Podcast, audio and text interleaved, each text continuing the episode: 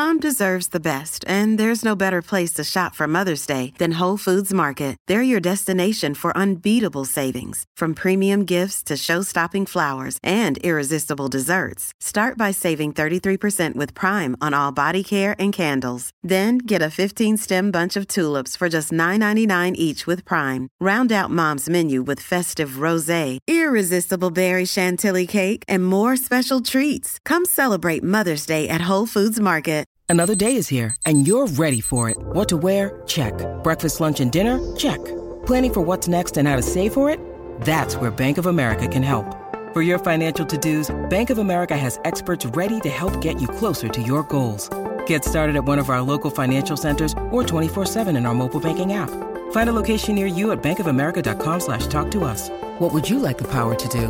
Mobile banking requires downloading the app and is only available for select devices. Message and data rates may apply. Bank of America and a member FDIC. Ever since that first experience, I felt like there needs to be a change in the health and fitness industry because it's all about macros and calories and weight loss and supplements and how to get the body. And if you get this body, then all your, all your problems will go away, and then and then you'll fit into society, and then people will love you, and then you'll love yourself. And I I wish that were true. I really do. Hey, everybody, welcome to another episode of Health Theory. I am here with the fit to fat to fit maestro himself, Drew Manning.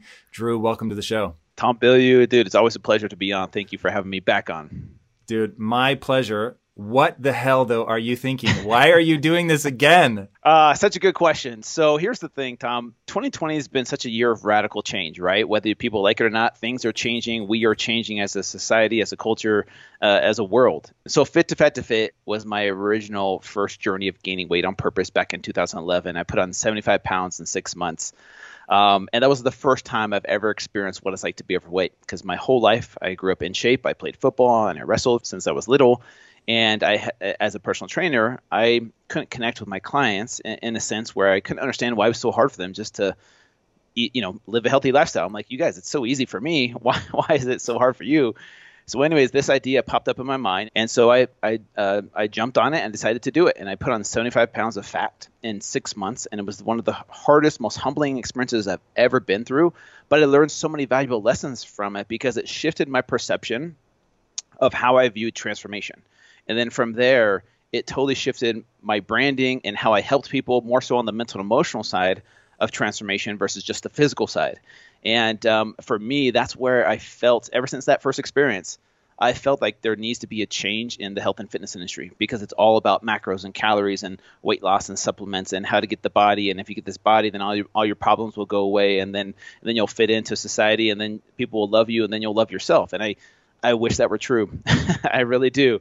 Um, but you know, like I was saying, 2020 is a year of radical change, and I feel like I have an opportunity to make it even more impactful, more educational, more inspirational, because now people can follow me as it's happening. Back then, there was no Facebook Live. All right, there was no Insta stories. It was just my Facebook posts from time to time, and that was it.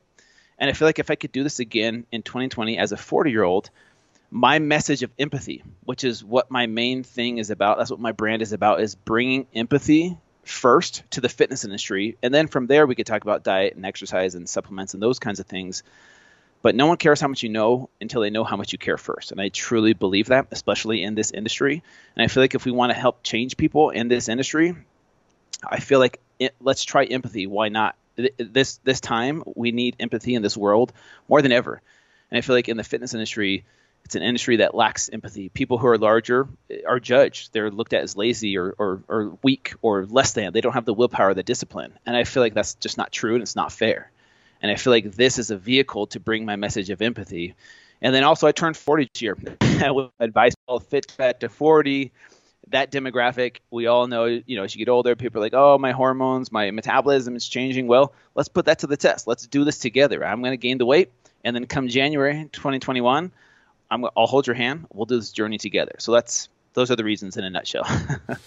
Man, it's so interesting. This idea, the idea of empathy is, I like that a lot. I want to though go back to why there's so much. Um, I will say inherent shame to being out of shape where even if nobody else were heaping it on you, I think people will heap it on themselves. And one of the things I found interesting about the first time you went on this journey was that you were paranoid about the way people were looking at you without even knowing if they were actually looking at you some kind of way.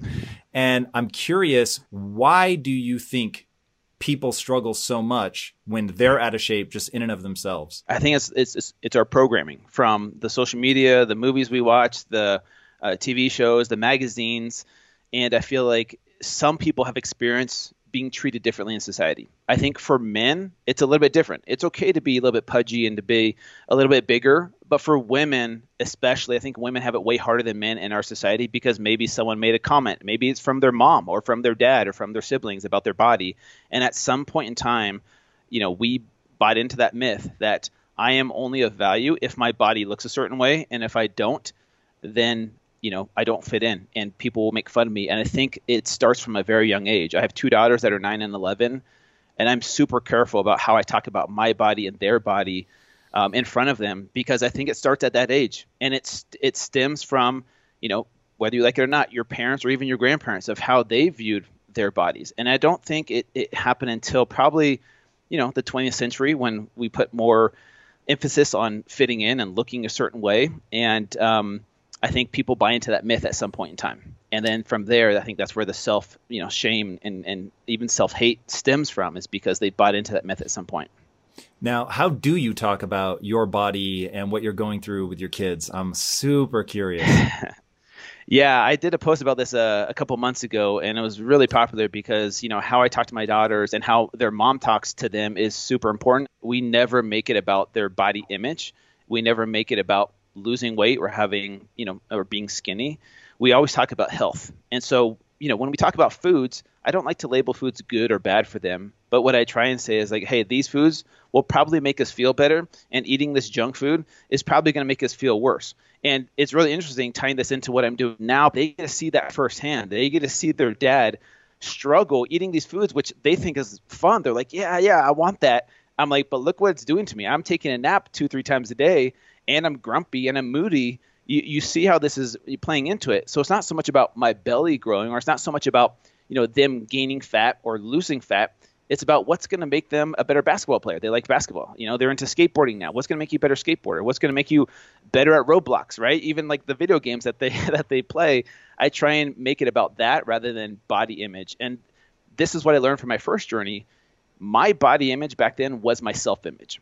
And if I could help my girls realize that they are more than their bodies, that they are not just their bodies, um, I feel like then growing up they won't be as as obsessed or attached to their body image as their self image. So we talk about you know the other talents that they have, whether it's singing, whether it's dancing, whether it's how smart they are at at school or their ability to um, you know even play a video game really well. Like I think a couple times too when they've overcome fears of riding a bike, doing the monkey bars, um, you know, little things that they didn't think they were good at at first, letting like reminding them of those moments when they overcame fears and how brave they are.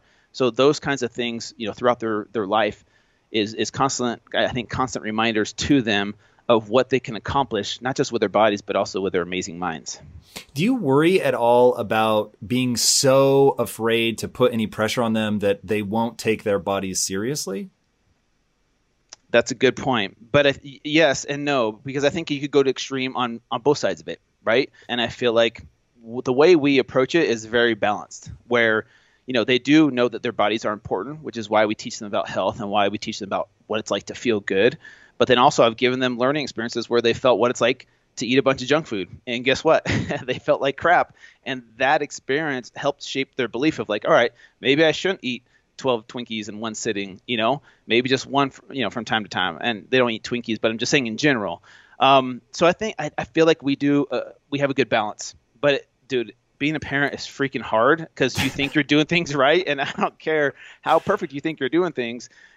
I, I think kids are just this amazing learning tool to let you know just how much you need to grow as a human still. Talk to me more about that. What do you mean that? Because I'm assuming any sort of disturbance you create in their psyche was not done on purpose. Are you saying that you worry that if you haven't dealt with something and you process sort of out loud or live in a way that they'll then interpret in a way that's ultimately going to lead to a negative outcome?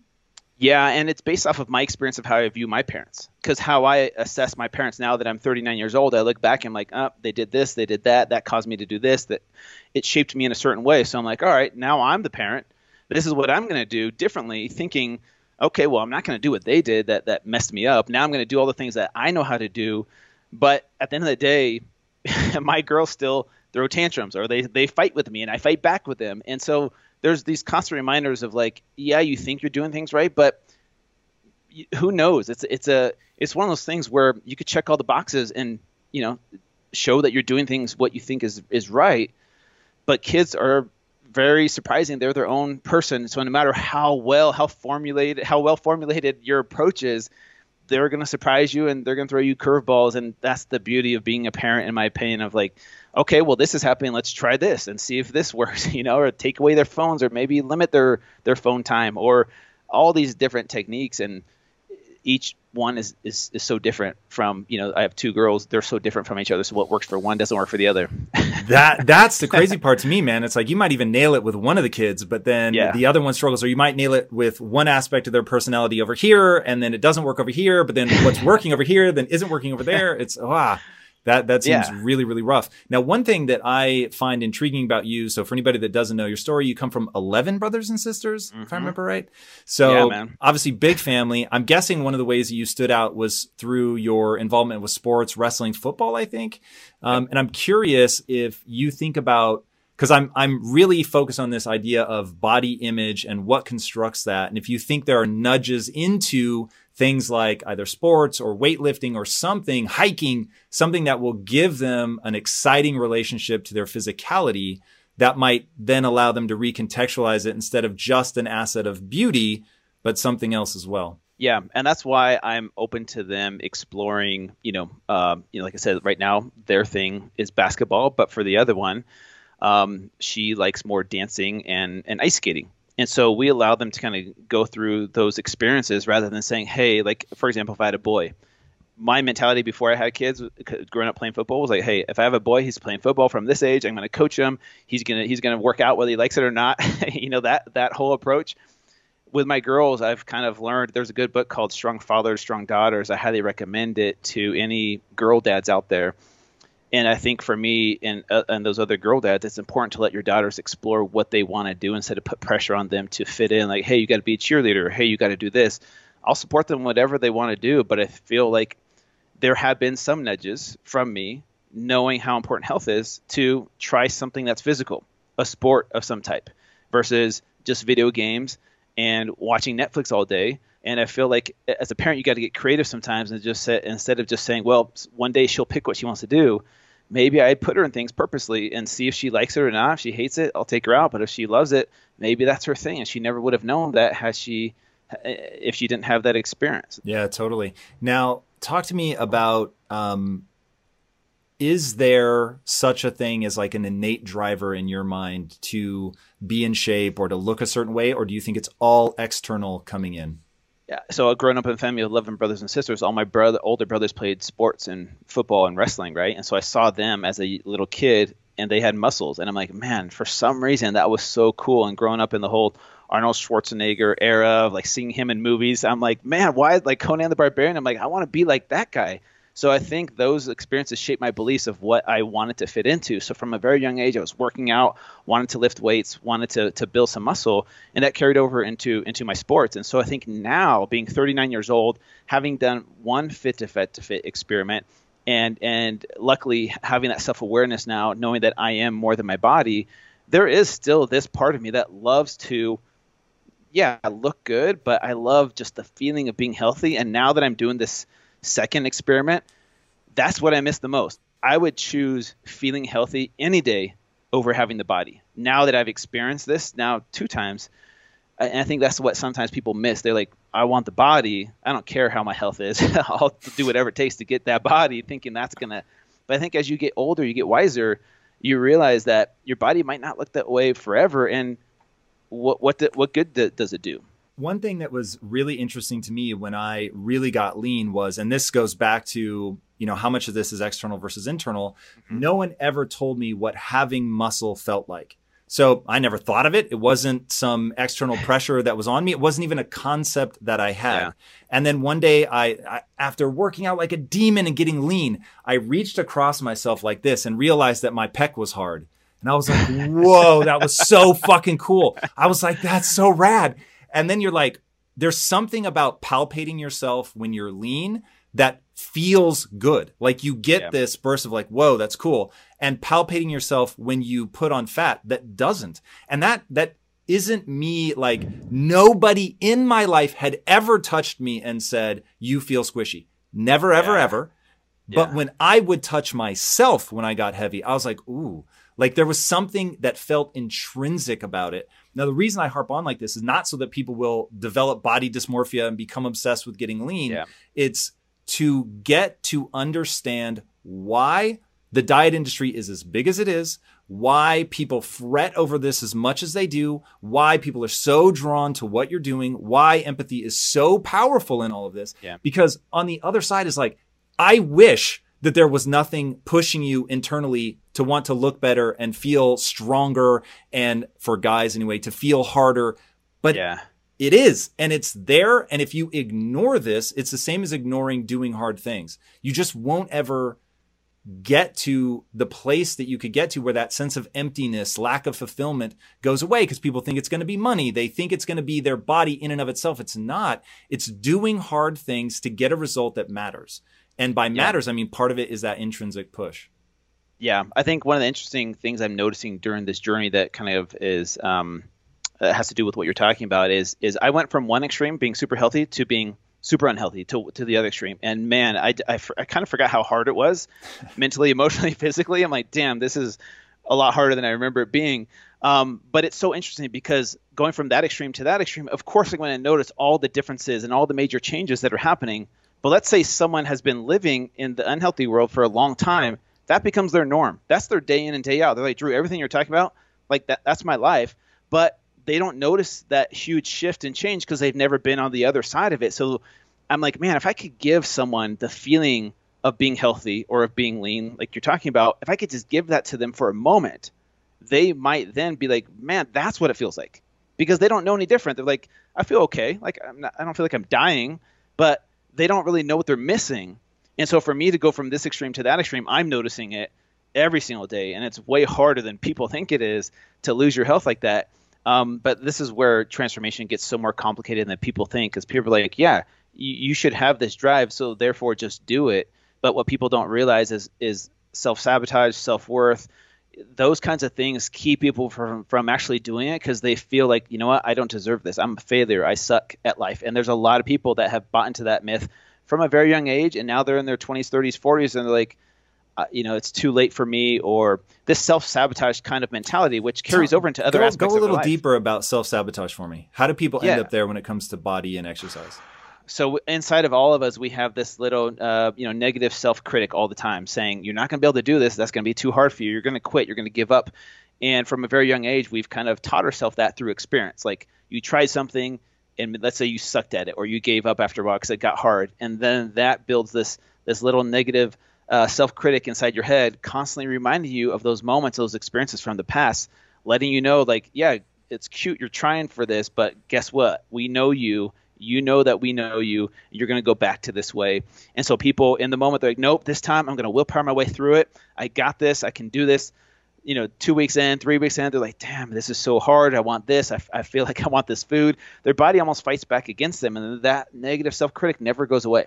It's always constantly there to remind them, like, you know what, you, you are going to screw up. And then that moment when li- life happens, stress gets in the way, and they're like, you know, they had a hard day at work or with their spouse, or finances hit them really hard, or something happened. They're like, you know what, screw it. Give me the beer, give me the pizza, like, and and then the second that happens, that negative self critic's there is like, see, I told you so, and they're like, they're convinced, they're convinced that no matter how hard they try, they can never accomplish what their goal is because of life experience. And so, man, this is where transformation is so much more mental and emotional than just saying, hey, here's your meal plan, here's your workout, here's your supplements. You know, you just do it and then you'll look this way, then you'll be happy. But I think this is my hope is that it's time for change. Like 2020 is a year of change. Let's bring some change to this industry where it's been the same thing over and over and over again to really help people on the mental and emotional side overcome those challenges, overcome that trauma that has kept them from, you know, from really truly living a healthy lifestyle consistently and help them overcome the self-sabotage, the the emotional eating, the addiction, um, and that self-worth, that sense of self-worth so that they do feel worthy to be healthy. Because that's what keeps people back is like yeah their body wants to do these things. It wants to be healthy but they just a lot of people just don't feel like they're worth it or they're worthy to to to really live that that healthy lifestyle that we're talking about. So it starts with self-awareness. You know knowing who you are i think honestly becoming the observer of your thoughts. What happens is you know as we grow up i think we we become attached to our thoughts we, we become attached to our stories and we become attached to our emotions and so in those moments, we're just, you know, being pulled in all these different directions based off of how we react to situations. And the biggest key to overcoming any kind of addiction or any kind of, you know, you're trying to transform any part of your life, it's taking a step back and becoming the observer of those thoughts. And when you become the observer of those thoughts in those moments, you can kind of see like a movie playing out in front of you what's happening, what, what, you know, what emotion is triggering you to gravitate towards this food or this drug or this alcohol, and you can then thoughtfully respond in those situations. But the problem is that we don't have that self awareness yet because we're just like on the go. The second we wake up, we look at our phones, we're being pulled in all these directions. It's all about self reflection. So, meditation, getting out in nature, um, finding ways to really just not judge your thoughts. That's so hard for people because they have these thoughts. Those thoughts become stories. Those stories become their reality. And then they react to those stories throughout their life. And it's just like, man, if we could just learn to observe you know, just for a second.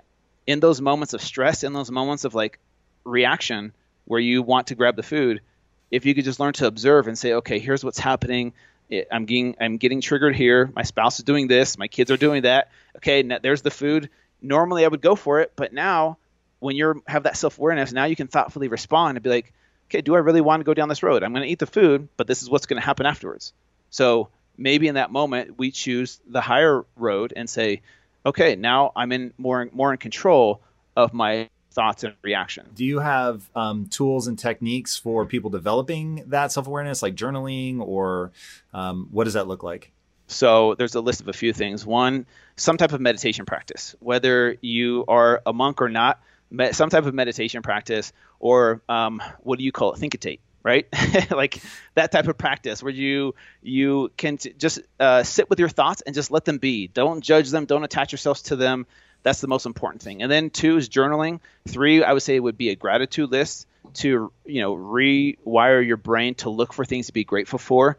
Um, and then a positive affirmation practice. So saying positive words about yourself to yourself, whatever that looks like. You know, it doesn't have to be Stuart Smalley from Saturday Night Live. you know, we all know that clip. It doesn't have to be cheesy like that, but it does feel cheesy at first. But it, it's really powerful if you can be consistent with it. And then from there, getting out in nature, um, you know, as much as possible wherever you live, I think is really important for us to kind of just sit back, reflect. You know, if you've ever been like in front of an ocean in Hawaii, you're like, man, this is so beautiful, and you just observe, right? And so those kinds of things are the list that I would recommend for anyone wanting to truly transform, but you know has struggled with the willpower, right? And so th- I would recommend those things instead of just do this workout and do this exercise and eat this diet. If you want a fighting chance against the competition, you need to be using the best technology and platforms in the world like Shopify. For whatever and wherever you want to sell, from launching to going international, Shopify is the global commerce platform that will help you grow at every stage of your business. Shopify is your all in one platform to quickly and efficiently take your business to the next level. Now, I love everything about Shopify because it makes it so easy for you to start, run, and grow your business.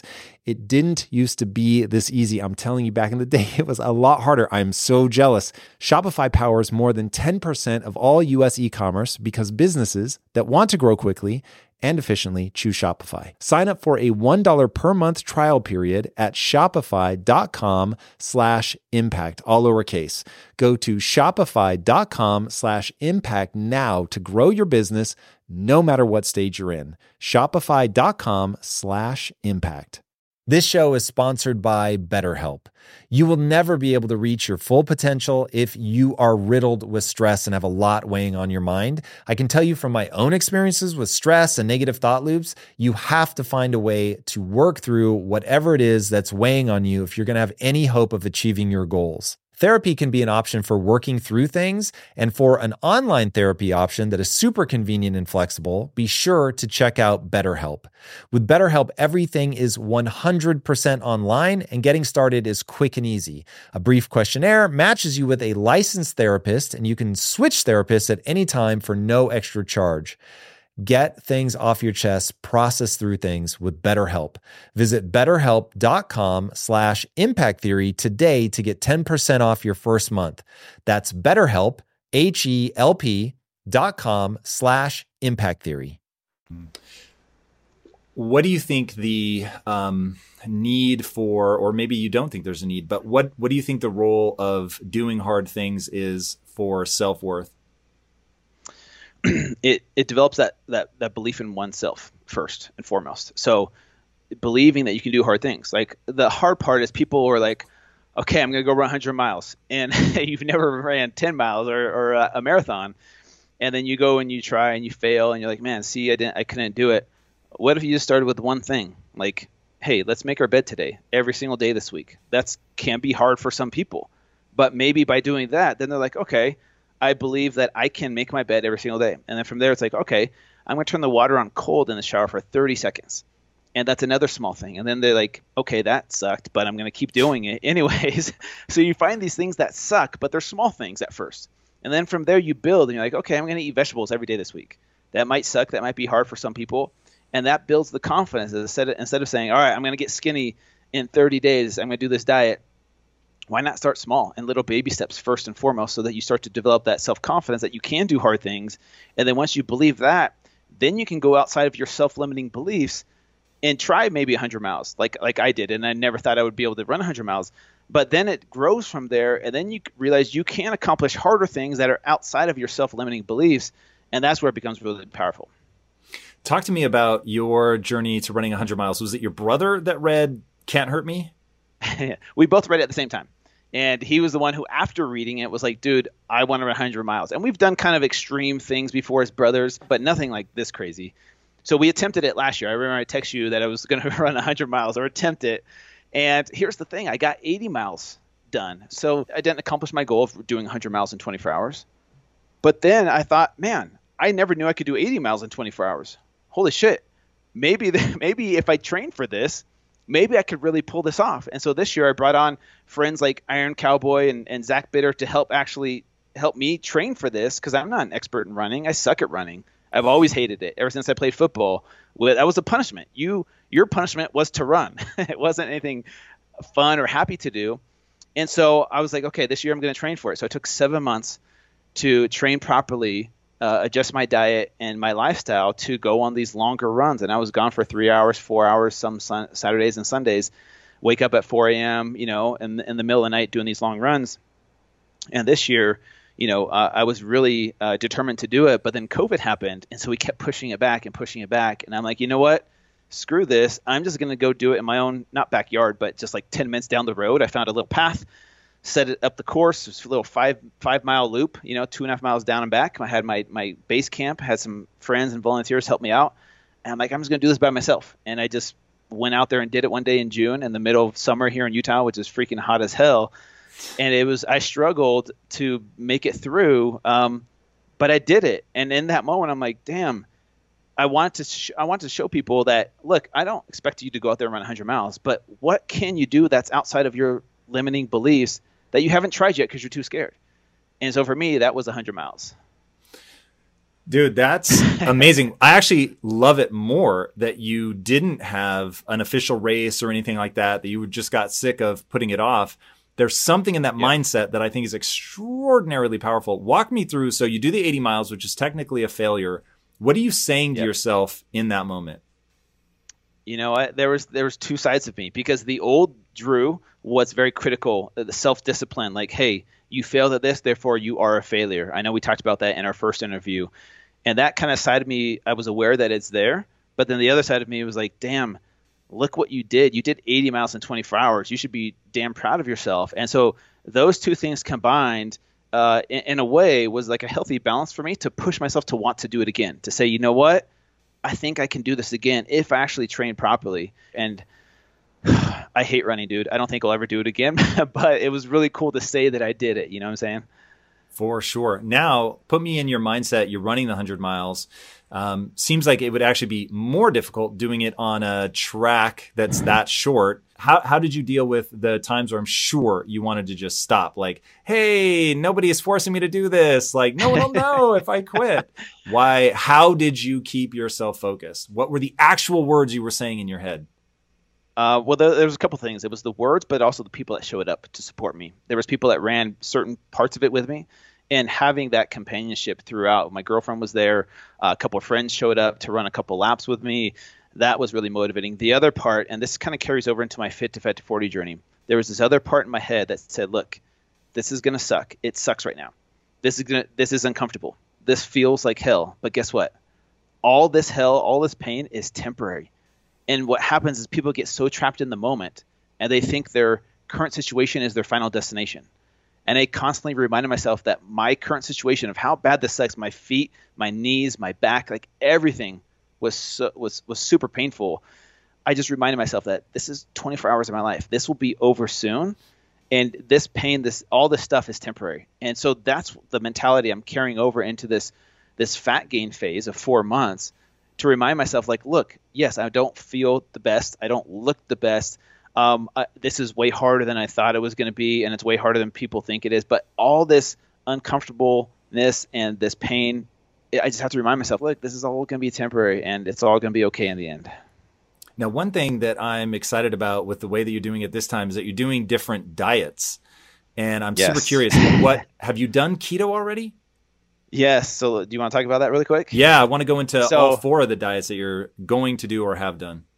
Yeah. So, keto, paleo, vegan, vegetarian. I wanted to show people, educate people on how not to do them because let's be honest, when people dive into keto, they're they don't do the research. They're like, oh yeah, butter, bacon, and cheese. Cut out the carbs. I got this. you know what I'm saying? And so, I wanted to show people how not to do them first. Actually, show people, hey, you can gain weight. You know, on keto, on paleo, on vegan, vegetarian, no matter you know, if you just jump into it, you just can't expect to lose weight. You have to know what you're doing. So with keto, I did it for a week, and here's the results, which is so interesting. And I'm currently on paleo this week. Um, I lost two and a half pounds, which is insane. I was eating 5,500 calories a day. What? Yeah, 5,500 calories a day. I lost two and a half pounds, but there's a big but there. Gained one percent body fat, and my in, my waist went up one and a half inches. So this is what I wanted to show people. I was eating dirty keto food, so all the low quality dairy you can imagine, all the diet sodas, all the low quality like bacon and salami and, and lunch meat, and uh, all the keto cookies and treats and all that stuff that exists out there. Eating a lot of that food, and I was in ketosis still. No and my lies, blood... not possible. No way. yeah. At 5,500 calories, you actually were posting ketones. So 0.5 was the highest it got up to. So yes, let's put it into uh, you know reference here. 0.5 was the highest, but I, it was usually between you know uh, 0.3 when I woke up, and then by the end of the day we get up to 0.5. But um, wow. but my glucose levels. So I'm tracking my my glucose on my CGM device mm. right here. This was what the interesting thing was. As much as I love keto, and and I de- definitely don't advise people to do the dirty version of keto my glucose levels, that energy throughout the day was way better. Having that level, that flat level of insulin throughout the day, like I slept better. Um, and like I said, my weight went down, but I'm doing my blood work too, and I'll get the results back soon to see how my blood work changed. So that's the keto. That that already happened. I'm currently in the paleo phase where I'm just eating, you know, just a shit ton of paleo foods, you know, paleo cookies and paleo waffles and all that stuff, but still some whole foods to show people like, look, you can eat healthy food and still gain weight and then I'll do the same thing with vegan and vegetarian. I'll do my blood work before and after to see the changes that happen week to week, and then we'll do a comparison, you know, of my weight, my body fat, um, you know, my measurements, but also my blood work to see week to week, you know, the changes. And then come January, I'll be showing people, look, if you want to do these diets, here's the correct way or healthier way to do them. Uh, and the quality of food is important. That's the other thing I'm trying to educate people on is like, look, you can do dirty keto and lose weight for sure, easy. If you stay at a caloric deficit, same thing with veganism. You could eat Oreos all day, And if you're in a certain calorie range, you can lose weight. But is that healthier? Do you feel better? And that's the thing I'm trying to show people is like we, we know people that are super lean, super fit, but they eat a bunch of junk food and it fits their macros and so they look good, but are they really, you know, at the healthiest version of themselves? Define that. What do you like if you're getting lean, in mm-hmm. what way would one be getting unhealthy? It's a, so that's where blood work comes in. And no one really cares about blood work. They just care about body fat percentage. So get your blood work done. See see if your thyroid's functioning properly. See if your hormones are at optimal levels.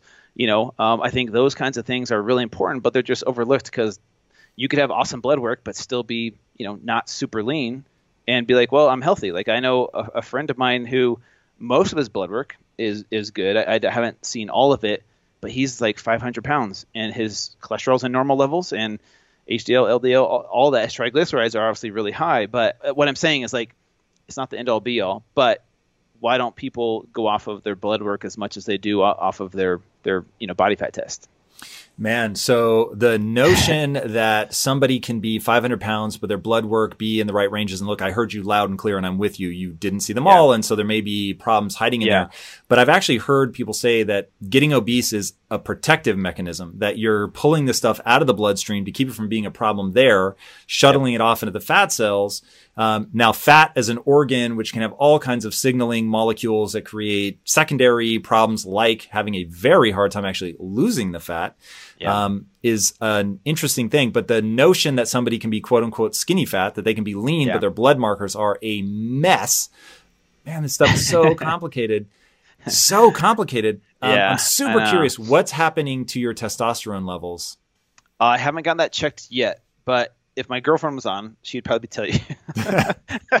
she'd probably tell you brutally, you know, very. She'd be very brutally honest with you my libido has changed. I do find myself more emotional, uh, which is a sign that my testosterone is dropping. I remember from my first journey back in 2011, it went down. It got down to the low 200s at my heaviest as a 31 year old.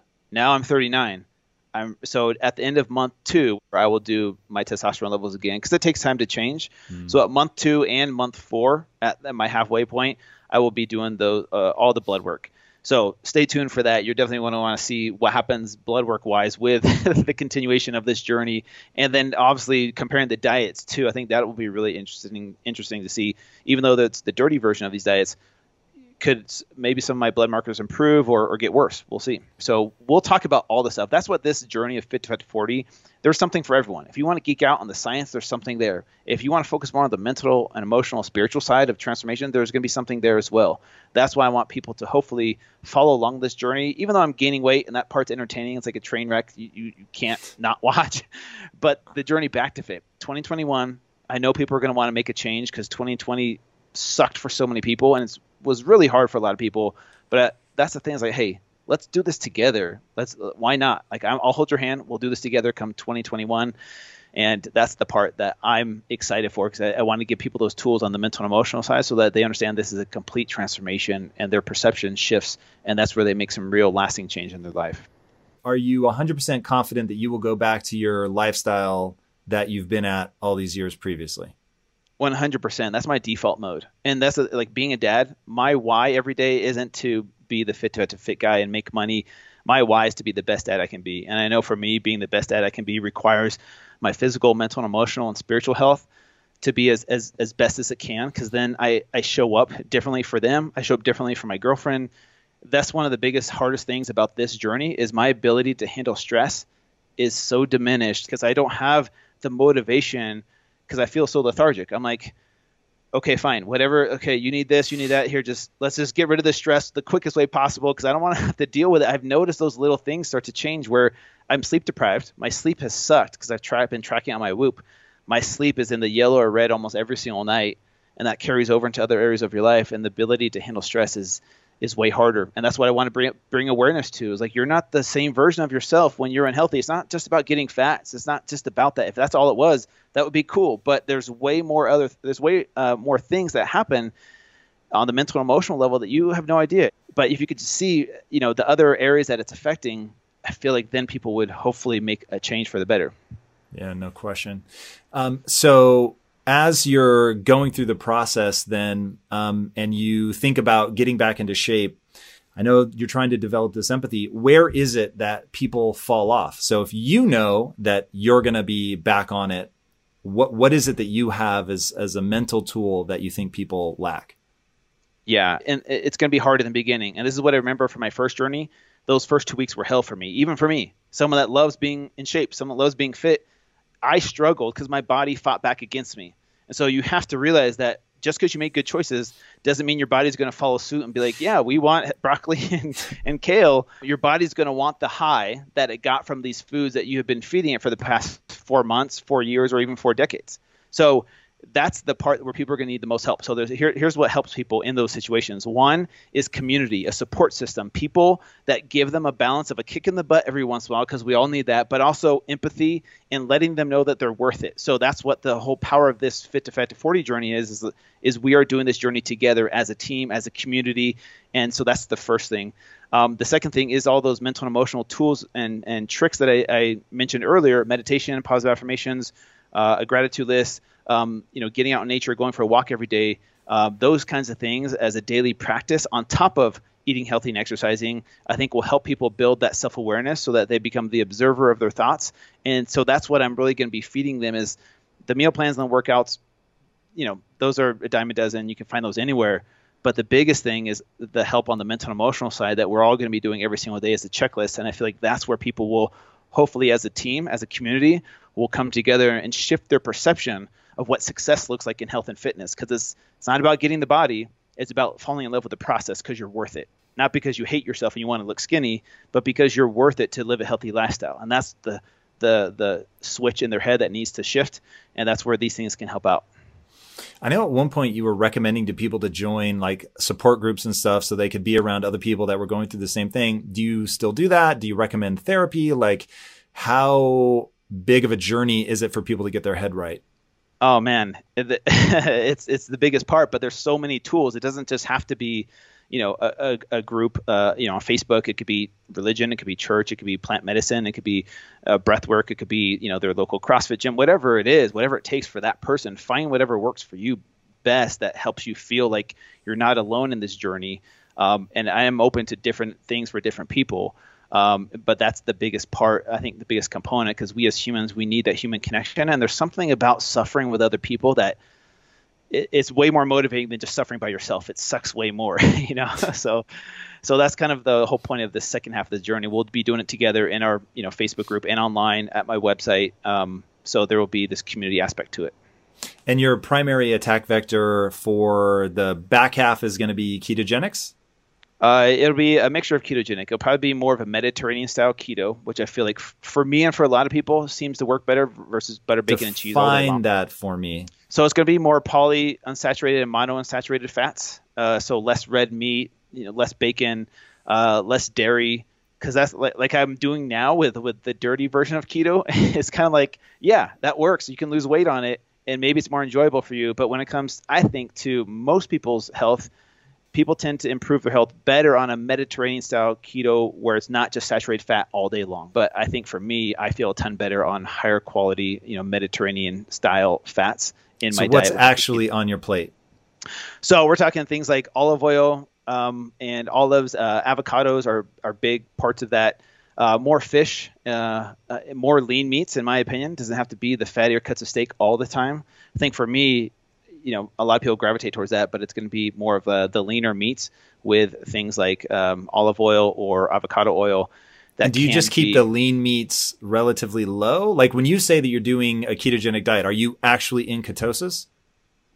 Yes, I will be in ketosis. My calories will be a lot less than what it was for this experiment. But the cool thing with lean meats is you can't always control the fat amount that comes in meat. So, you know, if you get uh, one ribeye compared to another ribeye, the fat content can be totally different and the cal- calorie count could be totally different.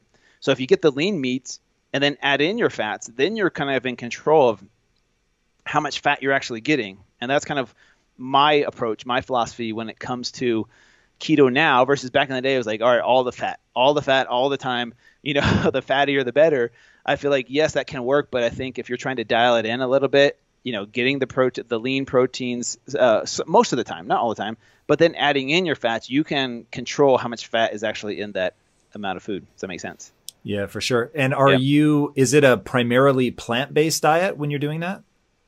I wouldn't say primarily plant-based, but I I'm a big fan of vegetables. I do a carnivore thing every now and then, and I actually feel great on a, a, a short-term carnivore. But the thing that keeps me away from doing carnivore is I just love I love avocados. I love you know some uh, some broccoli uh, cooked in, in butter and, and salt. Like I actually enjoy it. I do. So for me, uh, it's it's more of a plant based approach. Like um, Dr. Will Cole has a book called Ketotarian, and it's it's more of a plant based approach to keto. But trust me, I love my protein. so I love my animal protein. One thing I'm going to be really curious to see. So I so I used to wear a, a constant, uh, continuous glucose monitor. I probably wore it for about six months. It was so interesting. I really, really enjoyed it. But one thing that shocked me to my core was that I had uh, an Impossible Burger, and it spiked me almost as hard as Cold Stone ice cream. Uh, really? I was like, I'm sorry, what? It was wow. the craziest thing in the world. So it, will be interesting to see how easy it is for you to spike your blood sugar, even going vegan. Like you said, you can have Oreos on a yeah. vegan diet, um, and then obviously then showing people how you can do it well at the end. That'll be super super intriguing. Are you going to be publishing all of your blood results as you go? Yeah, it'll be on my website as I go, kind of showing comparisons throughout, so you can kind of see side by side what's happening to my blood work. I think the glucose, the ketones, the sleep data will all be on on one site or, or a one page of the website. So that's not up there yet, but it will all be available because the, the end goal with all this is to have everything available to everyone, you know, so they could see everything that's happening to my body, my mind, how it's affecting all of that. So all that information will be on my website eventually in a format that is easy to you know, easy on the eyes. Dude, where where can people go to follow you on this crazy journey?